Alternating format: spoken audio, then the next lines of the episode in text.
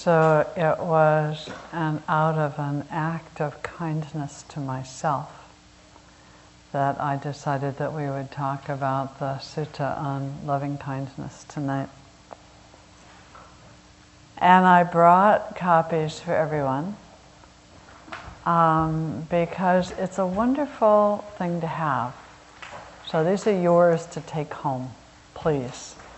Unless you already have six copies of your own, in which case don't. But if you don't have a copy, please take it because you never know. So the Buddha gave this sutta to a group of monks who were about to walk back to their monastery through the very dark forest. And it was rumored that there were some fairly nasty tree spirits in that forest. And they were really scared. Now, you know, I don't know about the tree spirits, maybe. Some of you probably are quite sure of it. Doesn't matter. What matters is that they were afraid. And we all have that place in our own lives where we're scared and where things aren't going so well. And so he gave them the sutta and invited them to chant it as they walked back through the forest. And it's a sutta in which you extend goodwill out into the world. And so, as the story goes, they did, and they arrived home safely. And now we have the sutta. So I know any number of people who have said to me, There I am in the middle of the night, I can't sleep, I'm got hot flashes, or my body hurts, or I'm worried, you know, all the different things that come that keep us from sleeping. And so what I do is I lie there and I do loving kindness practice or I say the Metta Sutta. Or people who say, there I was in the hospital waiting room and I didn't know what to do, so I did this practice. Or I was in the doctor's waiting room waiting to see the doctor to find out the results of the tests. Or, um, you know, so many. Somebody, my friend Sylvia Boorstein, once on an airplane that was going back to the um, to the place they'd started from because they'd started to have some problems with the engine. So, you know, they were telling everybody, you know, took away all the, the cups and the silverware and, and made sure everybody's seat belts were fastened and they were clearly a bit worried. And Sylvia looked around and everybody was a bit afraid and so what else was there to do except to do this practice? And she said, you know, she did it for a while, and after a while, her mind calmed down a bit, and um, it became easier. So it's, it's a wonderful teaching. It's a teaching that actually, in a sense, it includes all of the teaching. You could do way worse than to just spend a lot of time with the sutta and figure out how to do it in your life. So, just to go over it for a little bit, the first thing that I always love is it talks about being skilled in goodness. And, you know, most of us sort of think you're just supposed to be good, right? Isn't that right? Well, you know, your mom thought so, probably, or Sister Ignatius or somebody. You're just supposed to be good. But most of us you know, it just doesn't happen so naturally. And so the, the even just in that one phrase, the notion that it's a skill in which you can train, I think is a wonderful teaching to begin to understand that you practice being good. Sometimes you're good even when you don't feel like being good. Or sometimes you don't do so well because when we're practicing something, we don't always do so well. And then you go, oh, look, huh, didn't do so well that time, did I? And then you come back and you try it again. So it's a skill. And and it talks about being, you know, able and upright, sort of, you know, really wanting to be to be skilled and straightforward and gentle in speech. I mean, that's a wonderful line that implies all of the practice about wise speech, about being honest and beneficial and timely and kind in the sense of warm, um, humble and not conceited, contented and easily satisfied. That's a really good one for our culture because how many of us are easily satisfied? And you know, the whole world of advertising is designed to see to it that you are not easily satisfied. And that if you for a moment think that you have enough, you know, the mailman comes the next day with the next boatload of catalogs to remind you that you couldn't possibly have enough because look at all these things that you don't have, right? Oh, you know, it's enough to make one tired. Just carrying them out to the recycle bin makes me tired sometimes. So, you know, learning to be contented with what we have and to be easily satisfied and to be not constantly reaching out for more. And then this wonderful next line for our busy world unburdened with duties and frugal in their ways. So, once in a while, when I ask this question, there's somebody, but anybody here who is not burdened with their duties? Right. So I thought. So, but it's interesting, isn't it? Because it doesn't say don't have duties. It doesn't say don't have responsibilities. It's really reminding us to hold them in such a way that we're not burdened by them, which I think is a very different thing. But you know, again, in our culture, particularly as it's become, I mean, I'm old enough now to really see that as it's become possible to do more things faster and faster and faster, do we live any more sanely? No. You know, do the, does that ability to do more create more space when we're sitting around and doing nothing? I wish. But rather, you know, the ability to do more means that, you know, there I am sitting in the sunshine waiting for an appointment. And am I just sitting in the sunshine? No, I get out my little smartphone and I can check my email and I can go shopping and I can do, you know, I can read the news. I mean, it's a little scary actually when, when we think about it not proud and demanding in nature. That's another one of my favorite lines. And my favorite story about that is that some years ago, um, the committed students group was memorizing this sutta, and one of the women in the group um, had some had young children at home, and they were kind of helping her. They were all memorizing it together. One day, my friend was, as moms often are, a little burdened with her duties and a little cranky.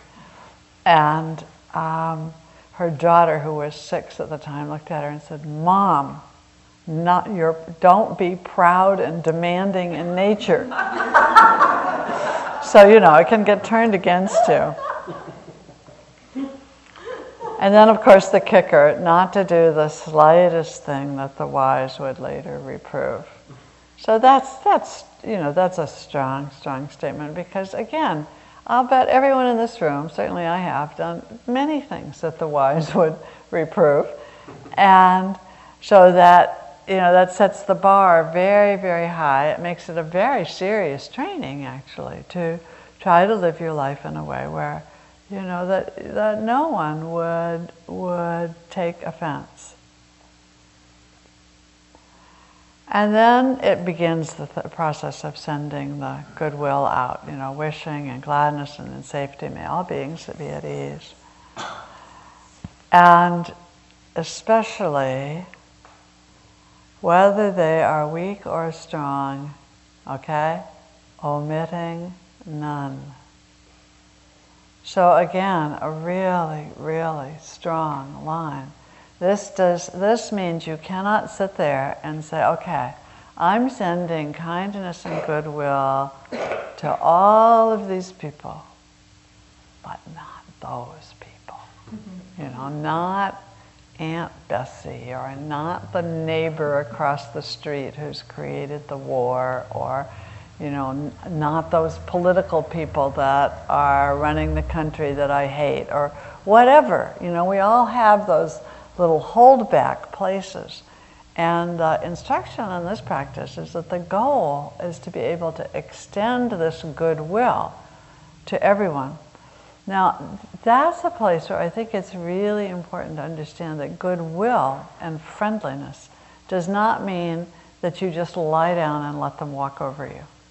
You know, it's really about approaching people in a way that the, the goal of meeting them is for everyone to be in a safe place. So I often think of Aikido when I get to this part of the teaching, because in Aikido, the understanding is that as the opposing force comes towards you, you get very big and very spacious so that you can absorb all the energy of the opponent and move the whole system to a safe place. Now that's goodwill. That's friendliness. It doesn't mean that you let your opponent smash you to the ground or hurt your children or any of those things. It doesn't mean that you don't stand up for what you believe or really work for freedom and liberation for all people. It just means that you do it out of a place of goodwill, even for those whom you have to push up against. So it's a very interesting place in practice, actually, to see if you can develop that kind of kindness. The other place that I really want to mention, so it goes on to say, you know, to do this reminds us of the image of a mother with her child, which is one that I like to come back to, and talks about doing this practice all the time standing, sitting, walking, lying down, free from drowsiness. But then there's this last couple of lines, you know. Uh, it says, by not holding to fixed views, the pure hearted one, having clarity of vision, being freed from all sense desires, is not born again into this world. And I always thought, when I first started saying the sutta, I'd get to these last four lines, I think, bummer. You know, what is this? And because it feels so different from, at least it can, from the rest of the sutta. But you know, as I as I practiced the sutta more and said it more and taught it more, I began to think a lot about how when we begin to practice goodwill and kindness towards all beings, what that does is it really demands that we not hold on to our stories about those beings. You know, you can't just say, I hate that person, I hate that politician, I hate that neighbor, I know who they are, they're mean and evil, end of story. The, the stance of friendliness and goodwill, I think, has a little interest in finding out who's in there. Who's in there? So I always think of the Dalai Lama at this point because you know, he's so good at when he sees people, anybody, you know, he'll look into your eyes and go, hi. And you get the sense that he's looking right into you and he really wants to see who's in there. So it's that willingness to see who's in there, even with the really difficult people. Usually, the advice in this training is to start with people who are just a little bit difficult. Don't pick your worst enemy and start there because that's hard.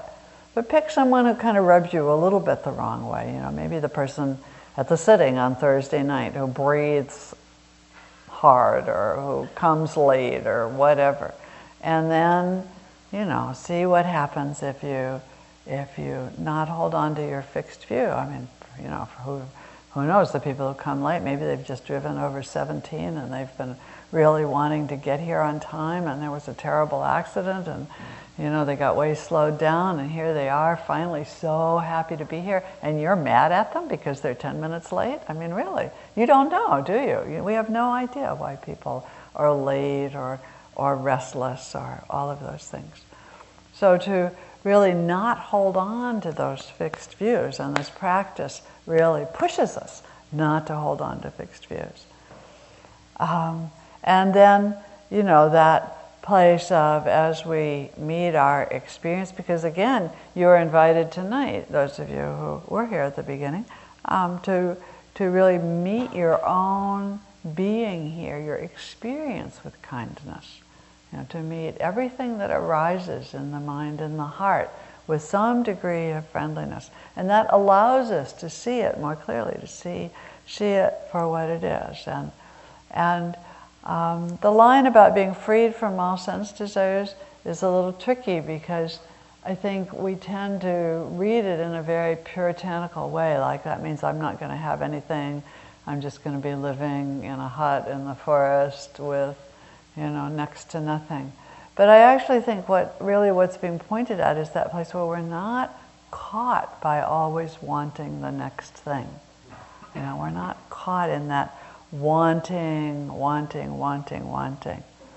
And then is not born again into this world refers to the cycle of suffering that we tend to go around and around in.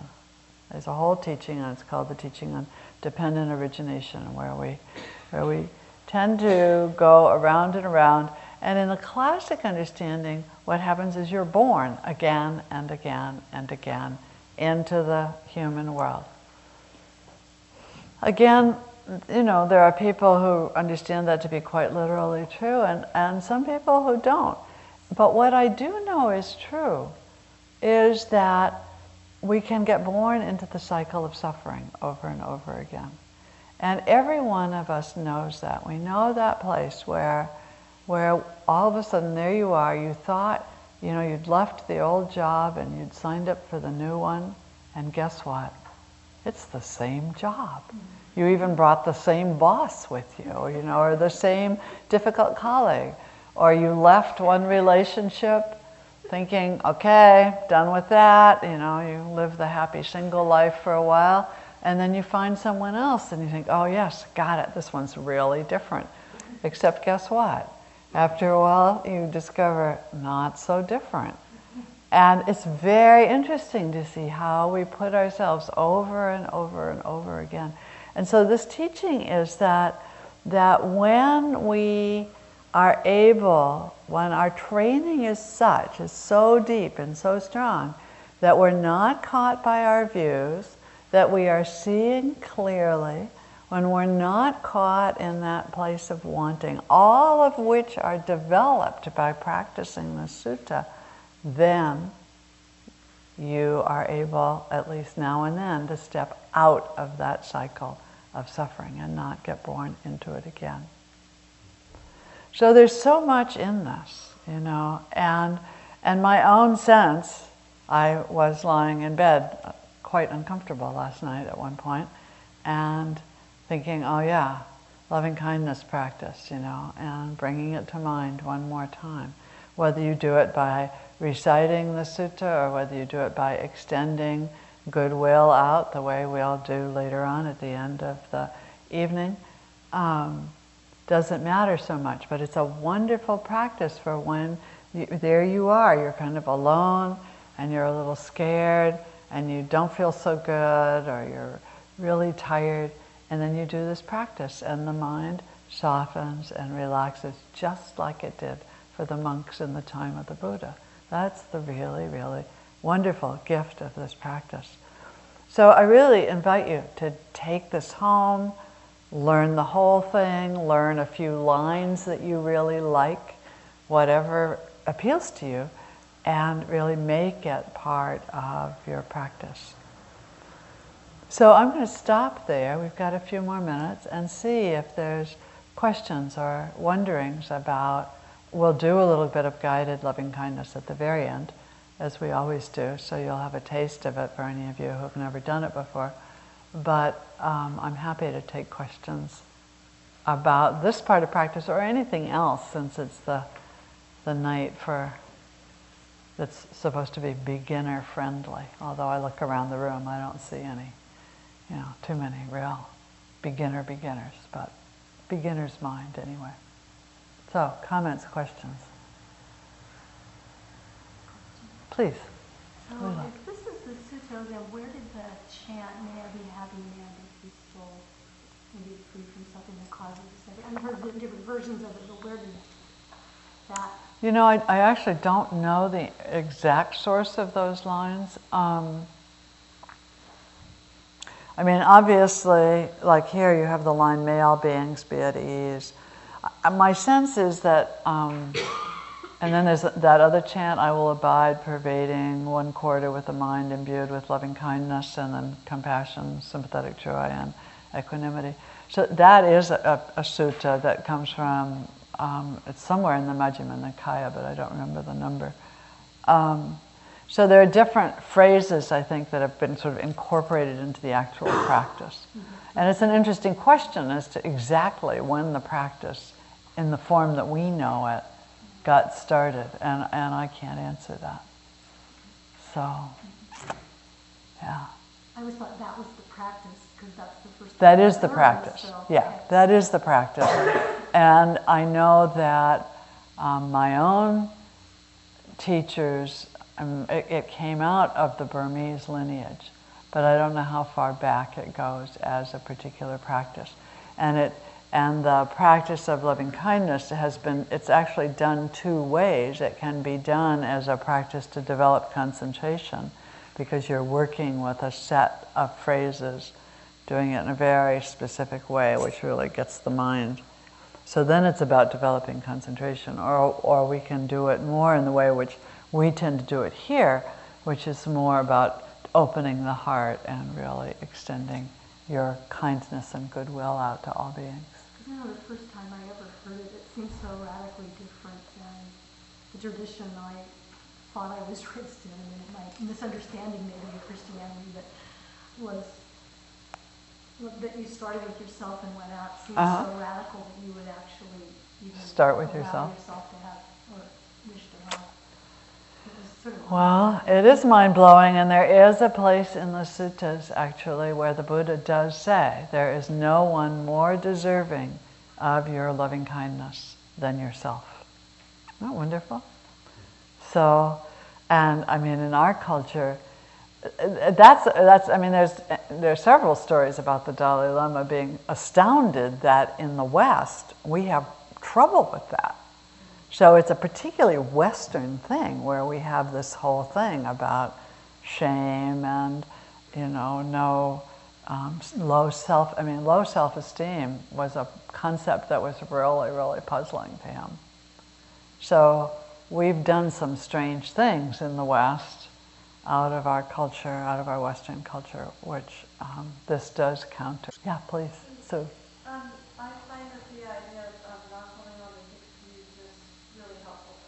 Uh-huh. Uh-huh.